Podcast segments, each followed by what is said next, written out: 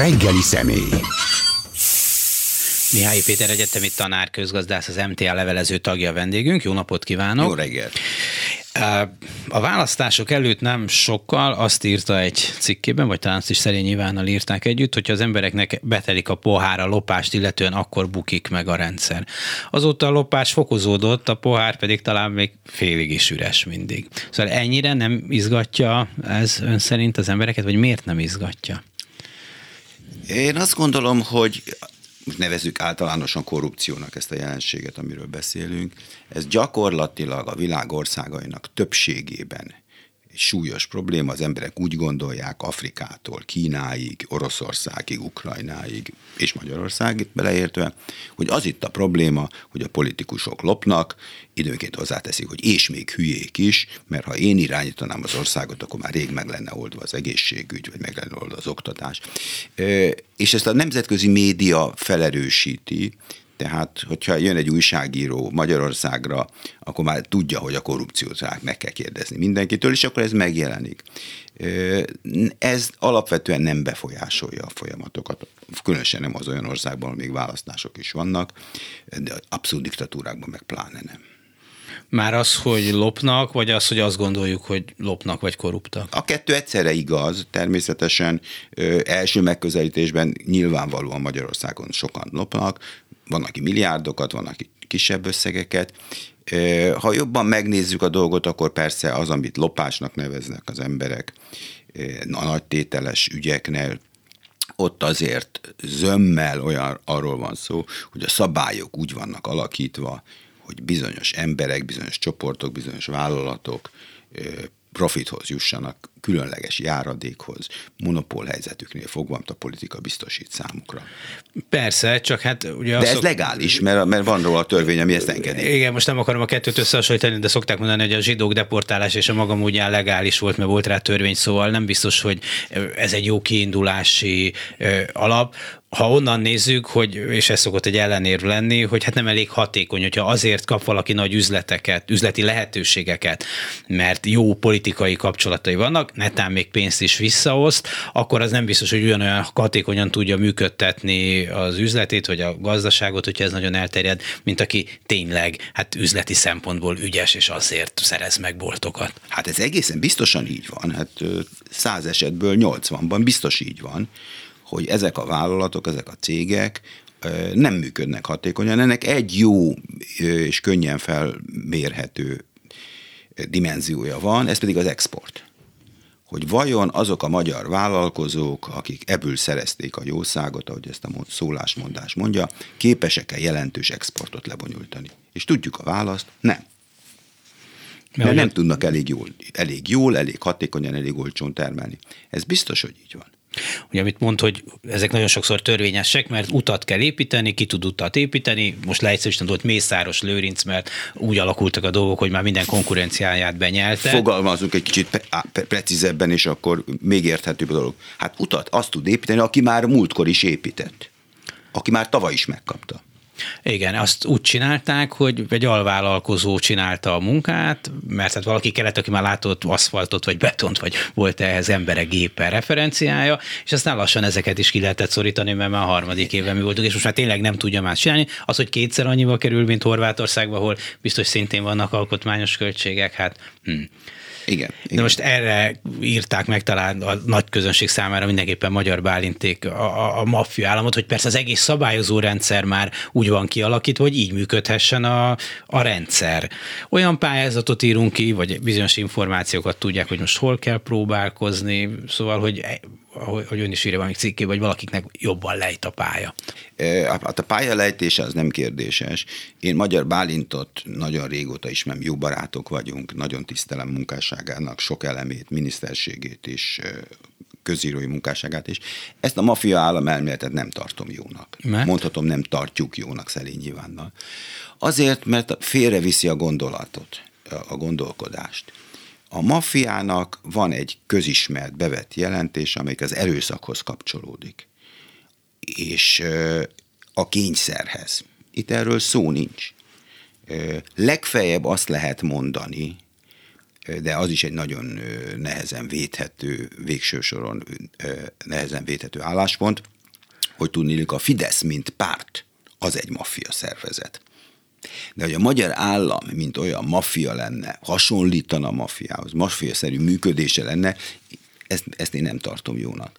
Ö, és leginkább az egyik, leginkább súlyos probléma ezzel a maffia elmélettel az, hogy nem ad választ arra a kérdésre, hogy és mi van a többiekkel? Tehát mi van, mi van az ország 9 millió lakossága, aki nem része a NER-nek?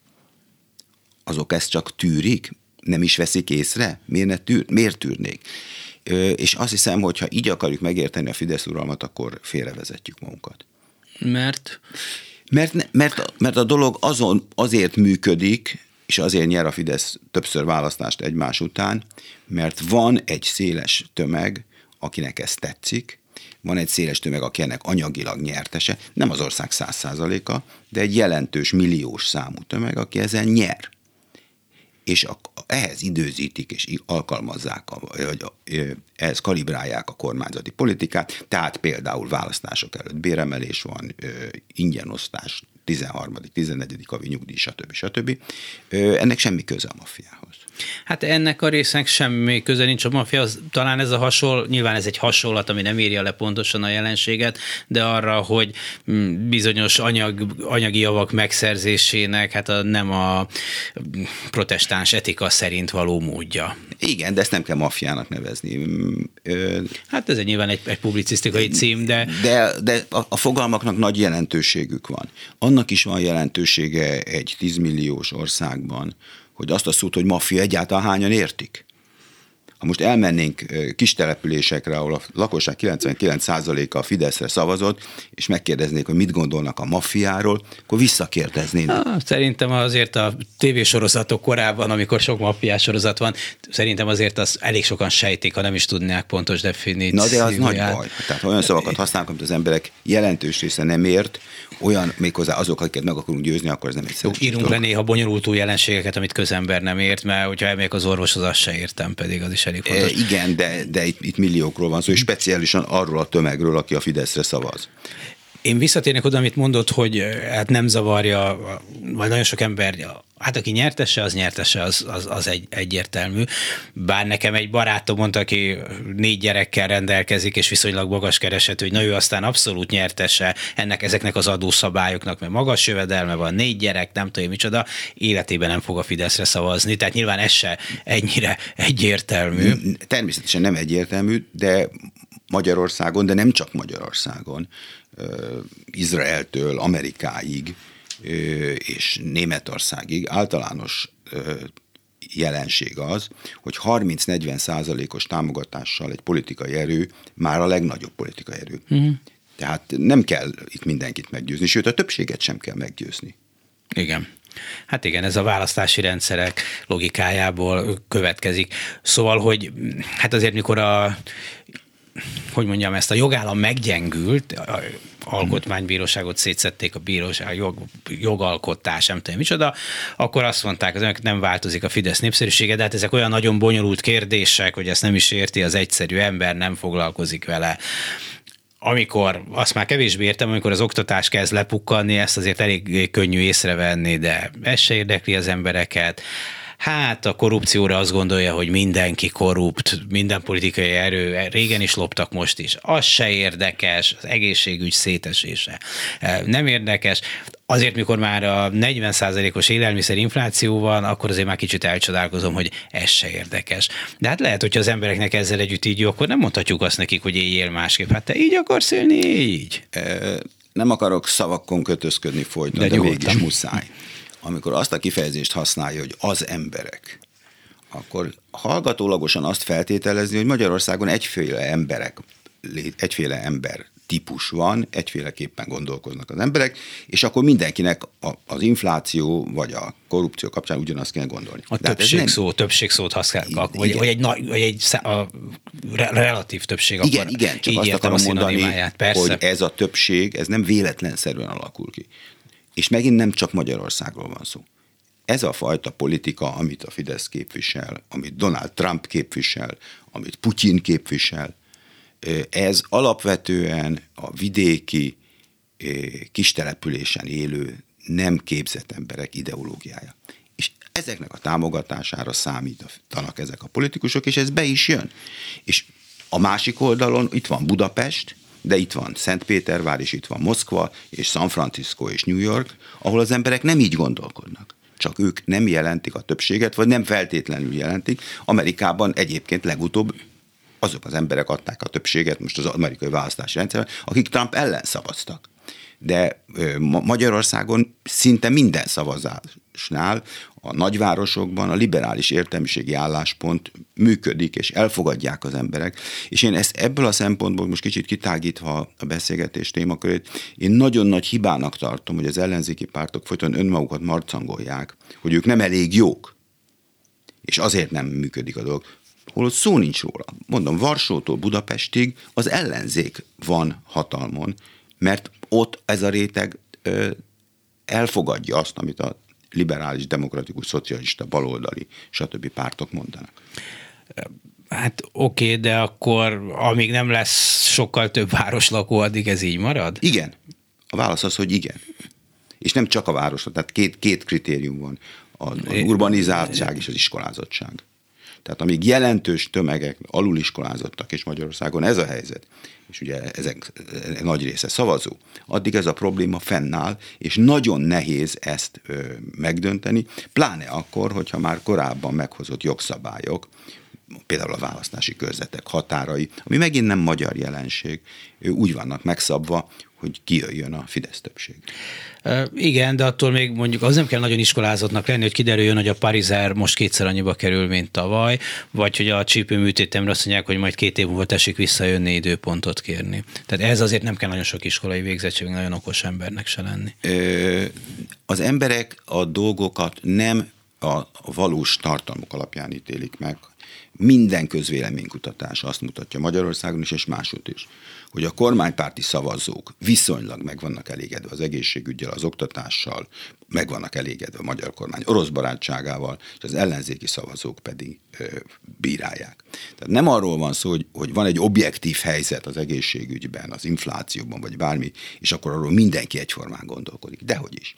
A kormánypárti szavazók, a kormánypárti ideológiát elfogadók, ideértve az egyházak befolyás alatt álló sok-sok százezer ember vagy millió embert, azok ezekre a konkrét kérdésekre mindig úgy válaszolnak, hogy a, ilyen négyes, ötös, hármas, négyes, és az ellenzéki szavazók meg ö, negatíve. Tehát nem arról van szó, hogy a valóság befolyásolja a szavazók véleményét, hanem a szavazók politikai általános véleménye befolyásolja a részkérdésekről való véleményüket. Biztos, hogy így is van, azért szerintem vannak pillanatok, mikor azért a valóság szembe jön, szokták Ritkán mondani. jön szembe. Vannak természetesen, ugye a magyar történelemben klasszikus példa az 56-os forradalom, van ilyen, de ezek ritkán jönnek szembe. Az emberek nem könnyen változtatják meg a véleményüket, nagyon szélsőséges helyzetnek kell lenni ahhoz, csak akkor most 56-os konkrét példára utaljak, ha 56-ban az volt a helyzet, már pedig az volt a helyzet, hogy a, a rendőrség nem volt fölkészülve arra, hogy tömegeket oszlasson, és belelőtt a tömegbe, akkor abból nagy baj lett ha nem lőttek volna be a tömegbe, egyáltalán nem biztos, hogy volna. Ja, hát biztos, hogy minden ilyen váratlan esemény ezer kis összetevőből áll, amik ezért kiszámíthatatlanak ezeket a dolgok, de akkor tényleg nem nagyon érdemes a valósággal foglalkozni, hogyha egyre nem Hát kivéve valakinek ez a szakmája, tehát ha valakit érdekel, hogy mi van az oktatásban, vagy az egészségügyben, az infláció, akkor foglalkozni. Nem úgy értem, hogy egy politikusnak, hát sőt, ugye ez az a logika, amit sokan mondanak, hogy így van, hogy minél rosszabb az oktatás, annál jobb, mert annál kevésbé okoskodnak a diákok, már az iskolában megtanulják, hogy kusz csendrend, fegyelem, velem, nem is kell nagyon okosnak lenni, ezért majd elmagyarázzuk nekik a sporthírek közti egy percben, hogy mi a jó Igen, neki. részben ez is, ez, így, ez is igaz. Hát ez elég szomorú. Igen. De egyébként hadd tegyem hozzá, megint most már nagyon sokat szor mondom, nem Magyarország ja, a persze, persze, persze. A világon legalább 200 ország van, abból 150-et, 180-et biztosan rosszul kormányoznak, talán még rosszabbul, mint Magyarországot az egy naív elképzelés, és ez nagyon erősen él a közvélemény, az értelmiség, a sajtómunkások fejében, hogy tulajdonképpen egy országot könnyű lenne jó kormányozni, csak jó kell kormányozni. Nem. Nagyon kevés igazán sikeres ország van, és a, a nemzetközi média, a CNN, az internet persze folyamatosan képet ad arról, hogy éppen melyik országban van pucs, meg árvíz, meg összedőlnek az épületek, meg földrengés van, és kiderül, hogy nincs létra, vagy nincs markológép. Szóval a világországának többségét rosszul kormányozzák ez biztos így van, mégis azért látunk néhány olyanat, mondjuk, mint az északi országokról van egy mintázata annak, Igen. és nyilván, ha közelről megnézzük a svéd, a finn, most éppen az észt politikát, az nyilván tök más, akkor ott a helyiek napestig sorolnák, hogy milyen gondjaik így vannak. Ebbe egészen biztos vagyok, mégis kicsit messzebbről nézve, úgy látszik, hogy egy kiszám, jó hideg van, de egy kiszámíthatóbb, biztosabb világot, jobb, jóléti világot jelent, mert hogy a kormányzásnak olyan módjai alakultak igen, ki. Ezért mondtam, hogy van 20-30-50 ország van, de a többség nem ilyen. Oké, okay, de hogy létezik ilyen. Persze, nem azt mondtam, hogy nem létezik, persze. De akkor nem is nagyon érdemes erre törekedni egy átlagos kormánynak, mert sokkal egyszerűbb elkábítani a népeket, mint mondjuk az egészségügyet olyanná tenni, hogy mindenkinek viszonylag jó szolgáltatást adjon. Ehhez nagyformátumú politikusok kellenek az amerikai politikából ismert Magyarországon talán kevésbé, de azért a Johnson elnök nevét hallották Olyan. a magyar rádióhallgatók is.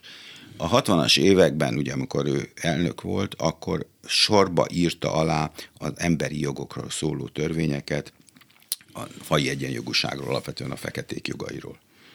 És feljegyezték róla, hogy amikor aláírt egy ilyen törvényt tévékamerák tüzében, akkor azt mondta, hogy én most aláírom ezeket a törvényeket, és az amerikai nép két cikluson át nem fog demokrata elnököt választani. Mert nem érdekelte őt a demokrata párt rövid távú érdeke, hanem azt mondta, hogy az Amerikai Egyesült Államok jóléte a színesbőrűek egyenjogúság az fontos. Ehhez politi- olyan politikusok kellenek, akik azt mondják, hogy nem az számít, hogy minket újra választanak -e. Szerintem még egy dolog számít hozzá, hogy amikor azzal kalkulál, hogy esetleg elveszti a következő egy-két-három választási ciklust, nem kell azzal számolnia, hogy esetleg ezzel a úgy megváltoztatják a választási szabályokat, hogy soha többé az életbe a közelébe ne kerüljön. Tehát, hogy egy kiszámíthatóbb politikai Igen, ő, ő, mégis, ő is azt ahol, mondta, hogy két cikluson keresztül. azt mondja, hogy ja, most nyolc évig nem, hát vigyék vigyék el a balhétők, Igen. aztán majd Mihály Péter közgazdász, az MTA levelező tagja a vendégünk. Talán a székfoglalójában is beszélt arról, hogy lehet egy elitcserét véghez vinni a társadalomban, most pedig írtak egy cikket szerint nyilván a mozgó világban arról, hogy van-e a Fidesznek értelmisége. Szerintem a két dolog összefügg, mert hogy hát tényleg látjuk egy csomó dologban a kultúrában például, akár még az érettségi tételek megváltoztatásában is, hogy van próbálkozás egy ilyen elitcserére, de hogyha ennyire nem számít az értelmiség, ahogy, ahogy mondja, akkor miért kell ezzel az elitcserével, meg saját értelmiség dologgal ennyire izmozni? Hát akkor majd pár propagandista megoldja, aztán meg pár hát, szakember megoldja, mert nyilván vannak szakkérdések, és ennyi az egész. Az, hogy mit lehet megoldani és mit nem, az mindig utólag derül ki. Az például biztos, és talán a kortársak maguk nem is vették rögtön észre, hogy 1945 után Magyarországon egy totális elitcsere történt. Hát a szokortások is észrevették. Ja, sokáig tartott, mert azt gondolták, hogy társustartásként megmaradhatnak, azt gondolták, hogy ugyan, hát miért az egyházaknak csak nem lesz semmi bajuk, az embereket nem fogják deportálni, a marhavagonokban nem fognak embereket belerakni. Aztán beleraktak. Uh-huh. Konkrétan például a szlovákokat, németeket. Szóval vannak olyan történelmi helyzetek, amikor totális elitcsere történik. Most a Fidesz 13 év alatt én azt gondolom, azt gondoljuk Szelé nyilván, hogy elég jelentős erőfeszítéseket tett ennek érdekében, hogy ez megint bekövetkezzék. 100 milliárdokat költött erre a projektre. Egyetemek létrehozása, egyetemek átalakítása formájában, akadémiák létrehozásával, a konkurencia eltávolításával. Tehát ez van, hogy ez eredményes lesz-e végül, azt, azt nem, ma még nem lehet megmondani. Tehát, Mit szám, mi számít eredménynek? Mert itt mondják, hogy le, mondja egy színikritikus kollégám, hogy hát jó színházat nem tudtatok létrehozni, kétségkívül tönkretettetek, tönkretettetek, vagy tönkre tudtatok tenni egy csomó másikat. Ha ez eredmény, akkor ilyen eredményeket biztos viszonylag hamar el lehet érni politikai erővel. Most, ahogy jöttem ide a klubrádióba, ismét elmentem a zeneháza előtt az egy gyönyörű épület. Az egy nagyon jól működő múzeum, legalábbis egyenlőre. Ez egy eredmény, ez sikerült. És hosszasan lehetne sorolni a Petőfi Irodalmi Múzeumtól a SZF-ig, ami nem sikerült. Tehát, hogy, hogy már a Fidesz szempontjából Igen, nem sikerült egyértelmű minőségi eredményt létrehozni. Finoman szólva. Igen. Ez, ezek nagyjából utólag derülnek ki, és itt ilyenkor megint a, mondjuk a Horti korszak 25 évével összehasonlítva, mert tulajdonképpen a Fidesz korszakot ezzel lehet összehasonlítani ö, reálisan. Szóval ö, a Horti korszakban a Nyugat című folyóirat 300 példányban jelent meg, a kelet, a különféle jobboldali orgánumok ennek a tízszeresében. Aztán semmi sem lett belőle, csak a nyugat maradt meg. Tehát, hogy mi az, ami maradandó, az mindig utólag derül ki. És amikor 100 milliárdokat költenek MCC-re, vagy a közszolgálati egyetemre, vagy az akadémia átszervezésére, akkor az egy nagy kérdés, hogy lehet-e nagyipari gyári módszerekkel értelmiséget termelni. Lehet, hogy lehet, lehet, hogy nem. Az is lehet, hogy lojális táskahordozókat. Ezt mondom, hogy, hogy, hogy, hogy klienseket Igen. nyilván ki le, lehet. Igen.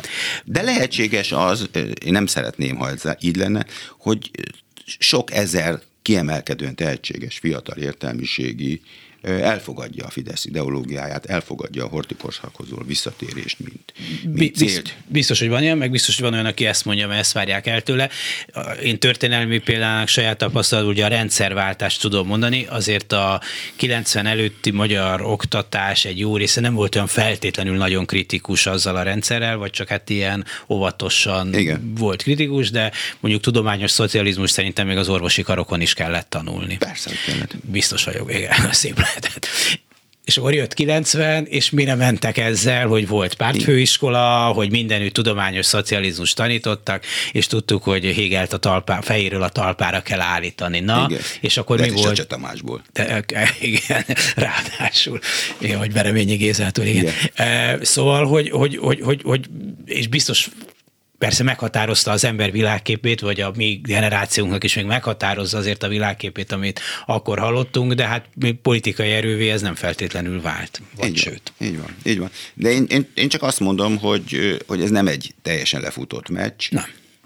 Én remélem, hogy, hogy ez a sok milliárd, ez falrahány borsó hosszú távon a magyar kultúrának, a magyar oktatásnak, a magyar művészeteknek, de ez nem biztos mondjuk, hogy a művészetből mondhatok egy példát, egyszer Faludi Györgyel csináltam egy interjút, és ő mondta, hogy de hát azok az írók, költők, akik a 30-as években nevesek voltak, alig-alig volt köztük nyilas jó mondjuk Erdély József, meg Sértő Kálmán, de hogy... De Szabó hogy, Lőrinc. Meg Szabó Lőrinc, de akik úgy megmaradtak, olyan nem nagyon voltak, miközben hát Erdély Józsefnek van egy szép vers, hogy hogyan költözik be egy deportált zsidó család lakásába, tehát hozott azért anyagi hasznot ez a dolog, de hát egy csomó ilyen példát tudunk mondani, szóval nem feltétlenül mindenki az örökké valóságnak akar alkotni, hanem holnap ebédelni akar, meg el akar menni a mai világban már nyaralni, meg nem tudom micsoda. Most így bele lehet avatkozni a, a kultúrába. Igen, mondjuk. csak az, hogy maradandó. Ezért mondom, hát, hogy, hogy ezek igen. lojális táska, táskahordozó emberek lesznek, vagy olyanok, akik önállóan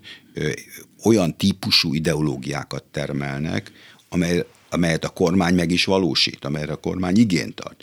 Ez is egy nagyon fontos vitakérdés, hogy egyáltalán a Fidesz kormányzásban szüksége van-e Orbán Viktornak bárkinek a véleményére vagy minden kérdést ő dönt el egyértelműen, és még csak befolyásolni se lehet sem az egészségügy, sem a, a atomenergia, sem a zöld ö, politika kérdésében, mert mindent ő dönt el, és nincs szükség értelmiségre. Lehet úgy érvelni, hogy ezek az emberek mind-mind-mind csak táskahordozók.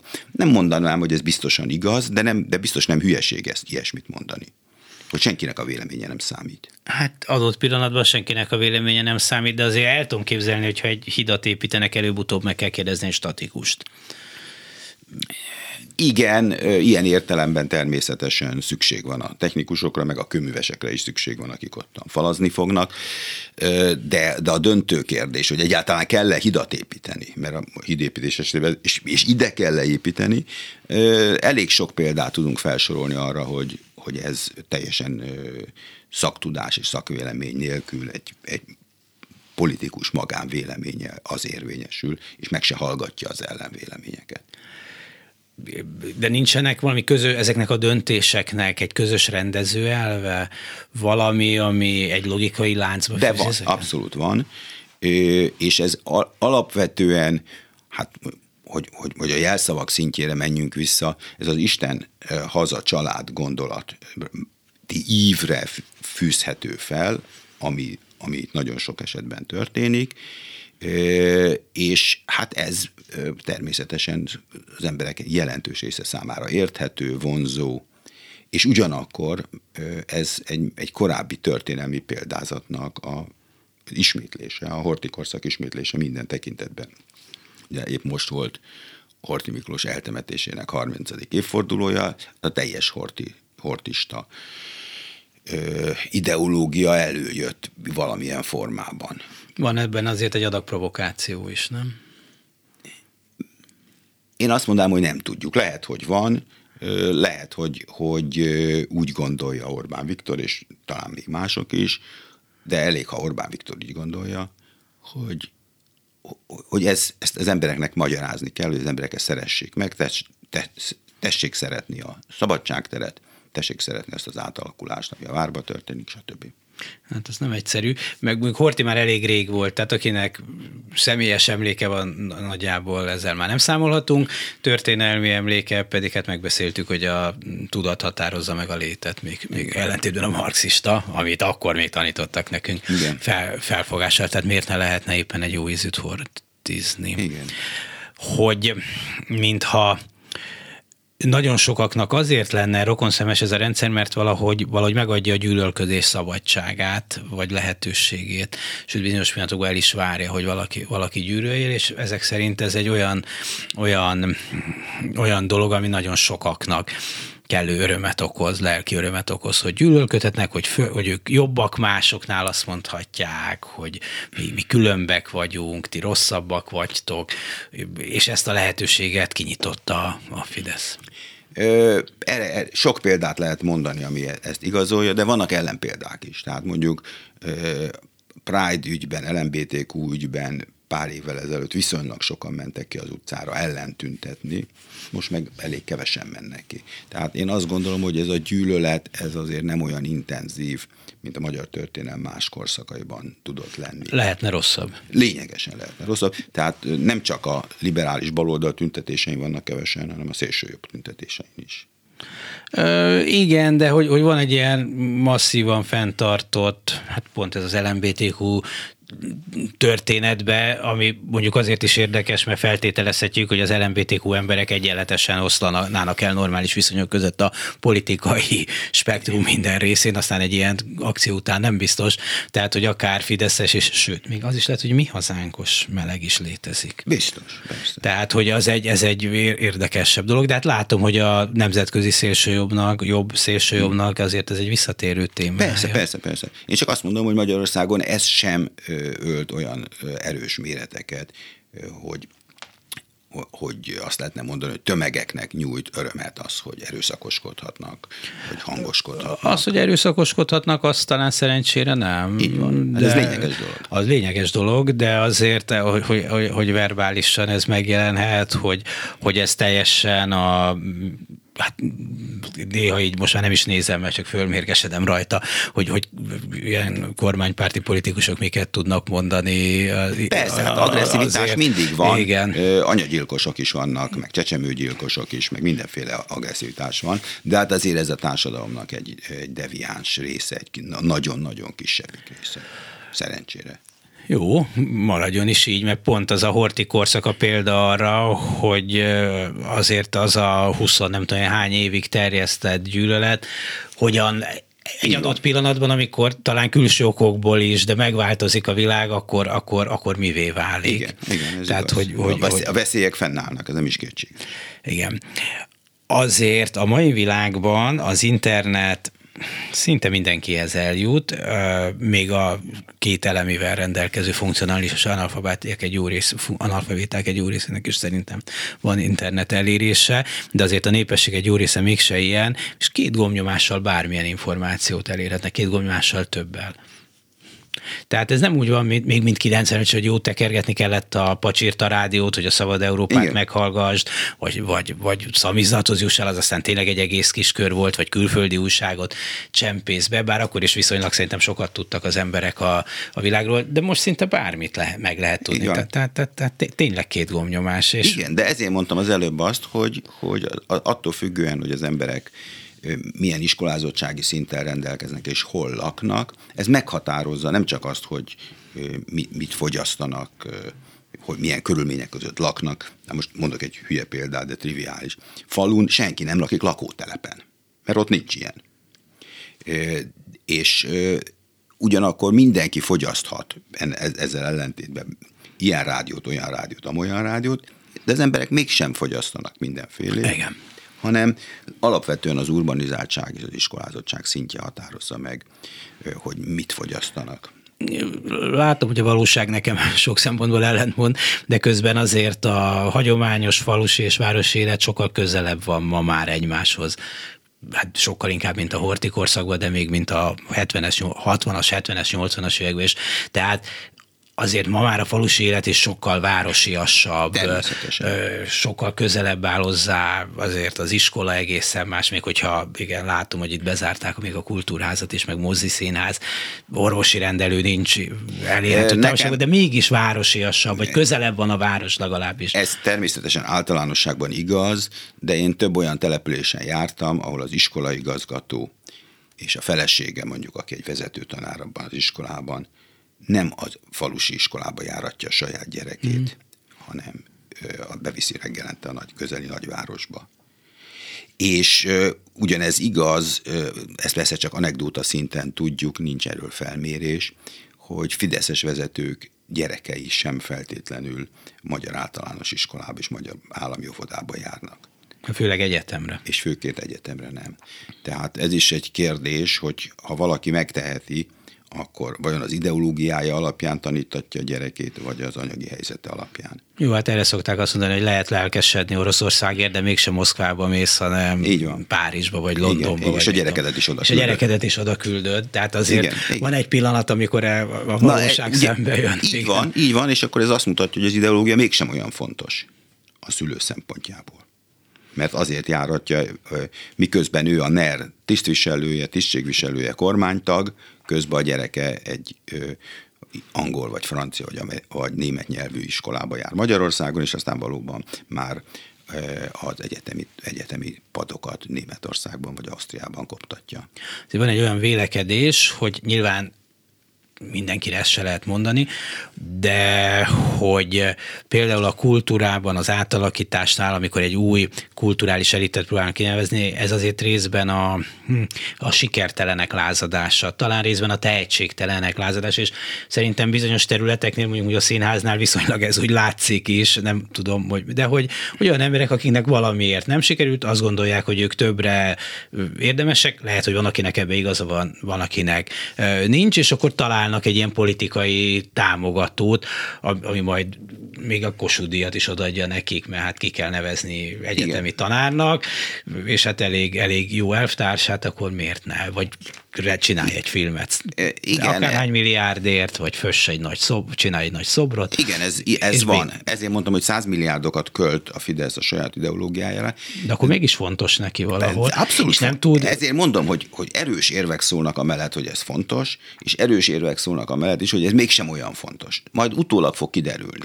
Azt felvetik a tanulmányukban, amit szerint nyilván írtak, hogy szükség van erre a szabadon levegő értelmiségére. Mm. De, de azért nekem kikanyarodik abból, amiről most beszélünk a válasz, hogy azt mondja, hogy olyan nagyon, már így praktikusan nincs szükség. Így van, mert és ez bizonyos értelemben tudatos, mert Orbán Viktor fenn akarja tartani magának a döntési szabadságot, és nem kíváncsi tulajdonképpen senkinek a véleményére nagyon ritkán lehet arról hallani, hogy Orbán Viktor valakivel konzultált volna, akár beleértve a saját kormányát is. Tehát olyan hírek sincsenek, hogy a kormányülésen vita volt a Ménfőcsanaki vasúti híd átépítéséről. Nem, nem, is, ne, nem is lesz, mert nem csinálnak rá jegyzőkönyvet, biztos, ami biztos igen, alapon. Igen, igen, ez is összefügg ezzel. De nem tudjuk, mert a Fidesz eléggé zártan politizál, az emberek pontosan tudják, hogy a lojalitás kulcskérdés az, hogy tartsák a szájukat, tehát nem jönnek ki az információk. Van egy anekdota, hogy állítólag az amerikai alkotmányozó atyák azok elég nagy lókötők voltak, tehát pontosan tudták, hogy hogyan kell szabályozni úgy a dolgokat, hogy ne lehet, a lehető legkevésbé lehessen visszaélni a dolgokkal, és ezért alakult ki a gyakorlatban is, mert nyilván elméleti alapja volt a hatalom megosztás. Ami ugye azt jelenti, hogy nem tehetsz, amit akarsz, miközben nyilván azért egy átlagos politikus azt gondolja, hogy nekem van igazam, ne szóljon bele a bíróság, ne okoskodjon itt egy parlament, ne nem tudja micsoda, de mégiscsak azért a, a, a demokráciák akkor működnek, hogyha vannak ilyen korlátok sajtószabadság van, hát marha kínos, hogyha hmm. megírják rólam, de hosszabb távon, mint a Johnsoni példát, amit mondta, e, e, ez jó. Azért kell szabadon levegő értelmiség, mert azért mégse feltétlenül én vagyok a világ legokosabb ö, embere. Most, hogyha ezek ilyen, ilyen, ilyen keleti uralkodói módokkal kiesnek, azért nyilván ennek van veszélye. Hát hogy nem volna? Hát így lesznek az országok rosszul kormányzott országok, és így tapasztalják meg a, a politikusok is, meg a választók is, meg az egyszerű ember is, hogy nem haladunk. Hát adott esetben ugye Kelet-Európában a, a, a haladás mércéje az utolérés. Közelebb kerülünk-e Ausztriához? Ez Magyarországon a alapvető mérce. Igen. Minden évben közelebb kerülünk, igen. Sőt, időnként le is hagyjuk. Igen. Szóval persze, persze, persze. Az még egy érdekes különbség, hogy vannak diktatúrák, erről azt hiszem nem kell a magyar, rádió, a, a magyar rádióhallgatóknak külön beszélni, és vannak despotikus rendszerek, tehát mondjuk Észak-Korea, ahol komplett őrült emberek kormányoznak. Ezért ez elég nagy különbség, és azokat az országokat, amelyek komplett idióták kormányoznak, ez a volt szovjet köztársaságok egy részére is igaz, ezekre a sztánokra, tébolyult emberek irányítják őket, Na de hát azért ott te, nagy baj van. Igen, de azért tehetik meg, mert pont ez a hatalom megosztás így van, így van. rendszere, vagy a bármiféle igen. kont, fékek igen, és ellensúlyok igen. hiányoznak. Így van, így van, így van. Ami mondjuk Meg a rend... bal szerencséjük is van, mert ilyen emberek jutnak hatalomra. Nem mindenütt. Tehát, Szerintem ezekben ebben a műfajban nincs szerencse. Előbb-utóbb mindenütt, a, a rendszer olyan, akkor a bal szerencse, mert a szerencselovagok, a gátlástalanok kerülnek el, elő igen, igen, vagy, igen. Elhatalmasodhat rajtuk ez a gátlástalanság. Igen. Tehát lehet, hogy nem tudom én, most bármelyik közép-ázsiai ilyen kis nagy, nagy diktatúra vezetője ha Svájcba születik, akkor hibátlan demokrataként intézni. Jó, persze nem arról az, hogy genetikusan ezek másmilyenek ezek az emberek, de, hát a lehetőségek. De, de lehetőségeket kihozzák, és ebből a szempontból szerencsénk van, mert azért Magyarország az nem egy despotikus rendszer, az egy diktatúra vagy egy illiberális marha, marha nagy szerencse. Hát persze, persze. Hát de lehetne egy demokrácia is, hát lehetne, hiszen 90 lehetne. után úgy nézett ki, hogy az lesz. Csehország, Szlovákia, ja. az is lett, sőt Romániában, meg Bulgáriában is vannak mindenféle. Persze, persze. Tehát azért nem olyan nagy szerencse. Ez lehetne rosszabb mindig. Igen, igen, igen.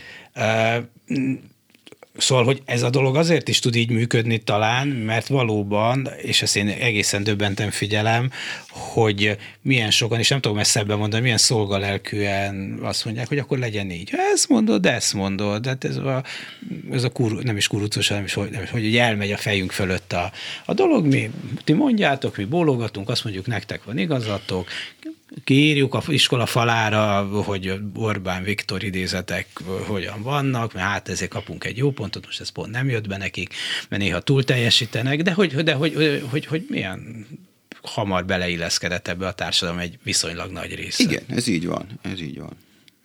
Még az értelmiség is. Igen, igen, igen, igen, és nem jelentéktelen részben mondjuk az elmúlt 13 évben azért, mert olyan anyagi jutatásokban részesült, amiről pontosan tudja, hogy ezt a lojalitásáért kapja, és ő maga is hát hozza azokat a törvényeket, ki legyen a nemzet kiváló művésze, aki havi egy millió forintot kap, ezt egy politikailag befolyásolt grémium dönti el. És azok, akik megkapják ezt a pénzt, azok nagyon meg vannak elégedve saját magukkal. Hiszen egy idő után már elhiszi, hogy ő tényleg igen, olyan. Igen, jó. igen. jó, de hát vannak olyan műfajok, ahol nem is nagyon megy az állam támogatása nélkül. Tegnap valakivel a szobrokról, vagy szobrászatról, Igen. köztéri szobrászatról Igen. beszélgettünk. Ugye az nem csak a mostani vircsapnak a sajátja, hogy aki egy szép köztéri szobrot akar csinálni, a magyar történelem nagy részében kénytelen volt politikai megrendelésre Igen. is alkotni be. Vagy nem csinálsz szobrot, vagy a lesz egy... szobor az egy drága műfaj. Igen, de hát a színház is, meg a igen, film is egy drága, mondjuk a, és a könyvet is ki kell adni, előbb, vagy egy kutatóintézetbe is kell kutató, meg kell, tehát hogy mi kisebb-nagyobb mértékben, de mindegyik ki van szolgáltatva egy ilyen típusú világban, mint Magyarország így van, így az van. államhatalomnak. Így van, és hát tulajdonképpen nagyon kevés olyan ember van Magyarországon, de persze megint azt mondom, hogy másút is, aki olyan jelentős vagyonnal rendelkezik, és olyan mértékben teljesen független az államtól, hogy megengedhetné magának azt, hogy fütyül arra, ami körülötte van. Aki ilyen, az már rég Dubajba van, vagy, vagy a Kanári-szigeteken. Tehát még ez is egy lényeges dolog, hogy azok az emberek, akik potenciálisan ellenzékiek, akik fölmennének a barikádra harcolni, azok kim vannak az országból. Ez egy nagyon lényeges eleme, ennek az, erről nem beszéltünk, hogy egyszerű, és és ráadásul nem csak arról van szó, hogy elmentek Bécsbe, vagy Londonba, vagy Párizsba élni, hanem a szavazati szabályok, szavazózásra vonatkozó szabályok úgy működnek, hogy nem is nagyon tudnak onnan szavazni. Tehát, nem véletlenül ilyenek a Nem szabályok. véletlenül ilyenek, persze, persze, persze. Tehát itt keverednek a gazdasági lehetőségek, a, a, az elmenetel lehetősége, plusz a szavazás kérdése. És ezek mindegy irányba húznak. E-, egyfelé lejt a pálya, és nem véletlenül. Ki lehet ebből valahogy jönni? Belátható időn belül? Én azt remélem, hogy igen, de szerintem a, a, a kijövetel az valami váratlan soknak lesz az eredménye. Nem világos, hogy mi, a, mi lesz ez a sok. Most az utóbbi két év alapján én azt gondolom, hogy megint valami olyasmi válaszúton, válaszút előtt áll a magyar politika, mint a hortikorszakban, hogy teljesen mindegy, utólag nézve, hogy mi történt Hortikorszakban gazdaságilag. Hogy most jól kormányzott-e Betlen második kormánya, vagy nem, hogy mi volt akkor az inflációval, meg a munkanélkülisége. Egy dolog számított, hogy a második világháborúban kinek az oldalán állt Magyarország. Most ezzel az orosz-ukrán háborúval én úgy érzem, hogy hasonló helyzet alakult ki erről. Szerény Ivánnal többször is írtunk, hogy, hogy lehet, hogy csak ez fog számítani. Csak az orosz-ukrán háború következményei fogják meghatározni Magyarország jövőjét, és hogyha Magyarország rossz oldalon van, és ez a rossz oldal, ez még nyer is, akkor nagyon-nagyon nagy baj lesz. Hát Magyarország hát olyan ingadozóan van, mert nyilván NATO tag, meg Igen. Európai Uniós tag, de közben azért hát erős jeleket látunk az orosz függőségnek, igen. orosz függőségének is. Igen, igen. Tehát, hogy lehetséges, hogy 20 év távlatából kizárólag az orosz-ukrán háború fog számítani ennek a korszaknak a megítélésekor biztos, hogy számítani fog, de talán nem rendezi át olyan drámaian a világot, mint a második világháború. Hát, hát ezt szeretnénk remélni, és Igen. gyerekeink és unokáink érdekében, hogy, hogy nem fogja átrendezni, de már egyszer-kétszer átrendezte. Igen. Hát kérdés, hogy ki lehet alakítani, mint az ilyen augusztus 20-i jelképes bulika, ahol az összes kelet-ázsiai despota megjelenik, és egy nyugat-európai, illetve nyugat-európában csak olyan politikusok, akiket éppen üldöz a rendőrség, nem is feltétlenül teljesen ok nélkül. Szóval, hogy azért Magyarország az Európa, Európa közepén marad, nem, nem kerül oda Türk, meg Nisztán, meg Kazaksztán, meg nem tudom én, kik voltak még itt közé fizikailag se, meg, meg, meg kulturálisan, meg szellemileg, meg gazdaságilag se. Nem, tehát, hogy nem lehet elcsatolni innen az országot. Elcsatolni az országot nem lehet, de például az Európai Unión belül ki lehet alakítani egy olyan döntési mechanizmust, amelyik egyszerűen nincs tekintettel Magyarországra. Mert ma van. Magyarország ma vétójoggal rendelkezik, elképzelhető, hogy az orosz-ukrán háború körüli konfliktusok olyan mértékben kiélezik Magyarország és az Európai Unió viszonyát, hogy nem csak az Erasmus program esik ennek áldozatául, hanem nagyon sok minden más hát azért most már sorra esnek áldozatul a dolgok, a támogatások, a ilyen pénz, olyan pénz, egyelőre még csak anyagi, csak, csak, csak anyagi dolgok. Bár ez valószínűleg nem jó, ha, ha létezik ilyen Magyarország szempontjából, nem? Mert még az nem, Európai nem, Unióban már úgy értem, hogy nem csak a, a, a Fidesznek, szóval, hogy, hogy mégis az Európai Unióhoz való tartozás azért az fékezi ezt a típusú kiépülő diktatúrát valamennyire, még biztos mindig. És ez, ez erősíti azokat az erőket, vagy azokat a tendenciákat, amelyek az, azt tűzik ki célul, hogy ne, ne legyen az Európai Uniónak ebbe beleszólása. De hát azzal csak vigasztaljuk magunkat, hogy a magyar gazdaság föntartatatlan, ne, nem is kell kizárni az Európai Unióból, csak azt kell mondani, hogy újra a Schengeni határok ott vannak, és akkor az összes autógyára izé, az azt mondja, hogy hát így már azért nem is biztos, hogy megéri a dolog. Tehát, hogy én, van én, ennek kockázat, van, elég erős kockázata van, van, van ennek és ennek van valószínűsége, és én nem, most nem látom úgy, hogy ez holnap bekövetkezne, de ezek reális veszélyek természetesen. Ö, még ha, ha ilyen napi aktualitásról szabad beszélni, ö, ha ha az Európai Unió képviselői, szóvivői, tisztségviselői a jövő héten, két hét múlva azt mondják, hogy lezártuk a Magyarországgal folytatott tárgyalásokat, és nem tudtunk megállapodni semmilyen ö, támogatásban, és Magyarország nem kap semmilyen támogatást beálltató időn belül, ez pillanatokat átrendezi a viszonyokat. Ez a forint árfolyamára hat, mindenre hat. Egyelőre ez nem történt meg, de nem állunk nagyon messze ettől. De ez egy olyan forgatókönyv, ami lehetséges, de ez senkinek nem jó, nem? Hát ez Tehát, senkinek nem jó, de... Értem, hogy a, a Fidesz saját hatalmi szempontjaiból sem jó, mert ez a kötözködünk, vétózgatunk, nem tudom micsoda, ez így el lehet lenni egy darabig, de hát egy, egy, egy ilyen fordulat az ő játékterüket is jelentősen szűkíti, és lehet, hogy azt mondta, hogy a, a valaki Fidesz szavazó, akkor nem nagyon érdekli a valóság, de hogyha azért ez hoz magával egy csomó dolgot, akkor lehet, hogy az már érdekli, nem? Én azt gondolom, tulajdonképpen a sajtóban megjelent nyilatkozatok alapján, hogy a Fidesz arra számított, és arra számít, hogy az Európai Uniós választásokon az a fajta nézetrendszer, amit ő képvisel, ez a, szép, ez a fajta jobboldali nacionalista rendszer, ez erős, ez erős, erősíteni fogja tudni a pozícióját. Tehát nekik azért érdemes a saját logikájuk szerint rontani az EU-val való viszonyt, mert úgyis egy másik rendszer. Jön egy másik vezetés, jön más kormány, más parlament.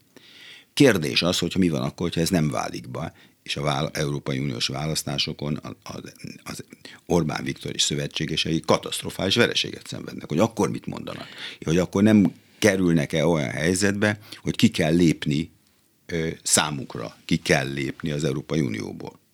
Hát igen, és azért ezek a külpolitikai számadások e, nyilván a szerencse forgandó, meg minden változik, de nem nagyon jöttek be. Trump mégse nyert, igen. Meloni ugye nyer, de mégse annyira, a francia igen, választásokon igen, igen. nem az lett, az angol politikában nem az lett, Lengyelország, ami közeli szövetségese és volt közel, az Orange. Közeljövőben lesz választás. És közeljövőben lesz választás. Tehát ez a kapcsolat javulni nem tud már csak rosszabbodni, amíg az orosz-ukrán háború van. Tehát, hogy ezek a számítások egyelőre nem jöttek be. Egyelőre nem jöttek be, nem tudom, hogy ők ezt beismerik-e és belátják-e. Kalandos időkben élünk. Köszönöm szépen Mihály Péter közgazdásznak, az MTA levelező tagjának, egyetemi tanárnak, hogy itt volt, önöknek pedig köszönöm szépen az egész reggeli figyelmet. A mai műsor elkészítésében munkatársaim voltak Král Kevin, Lantai Miklós, Balog Kármen és a szerkesztő, aki itt volt velem ma a stúdióban, Petes Vivien, és Jánost hallották. A viszont hallásra.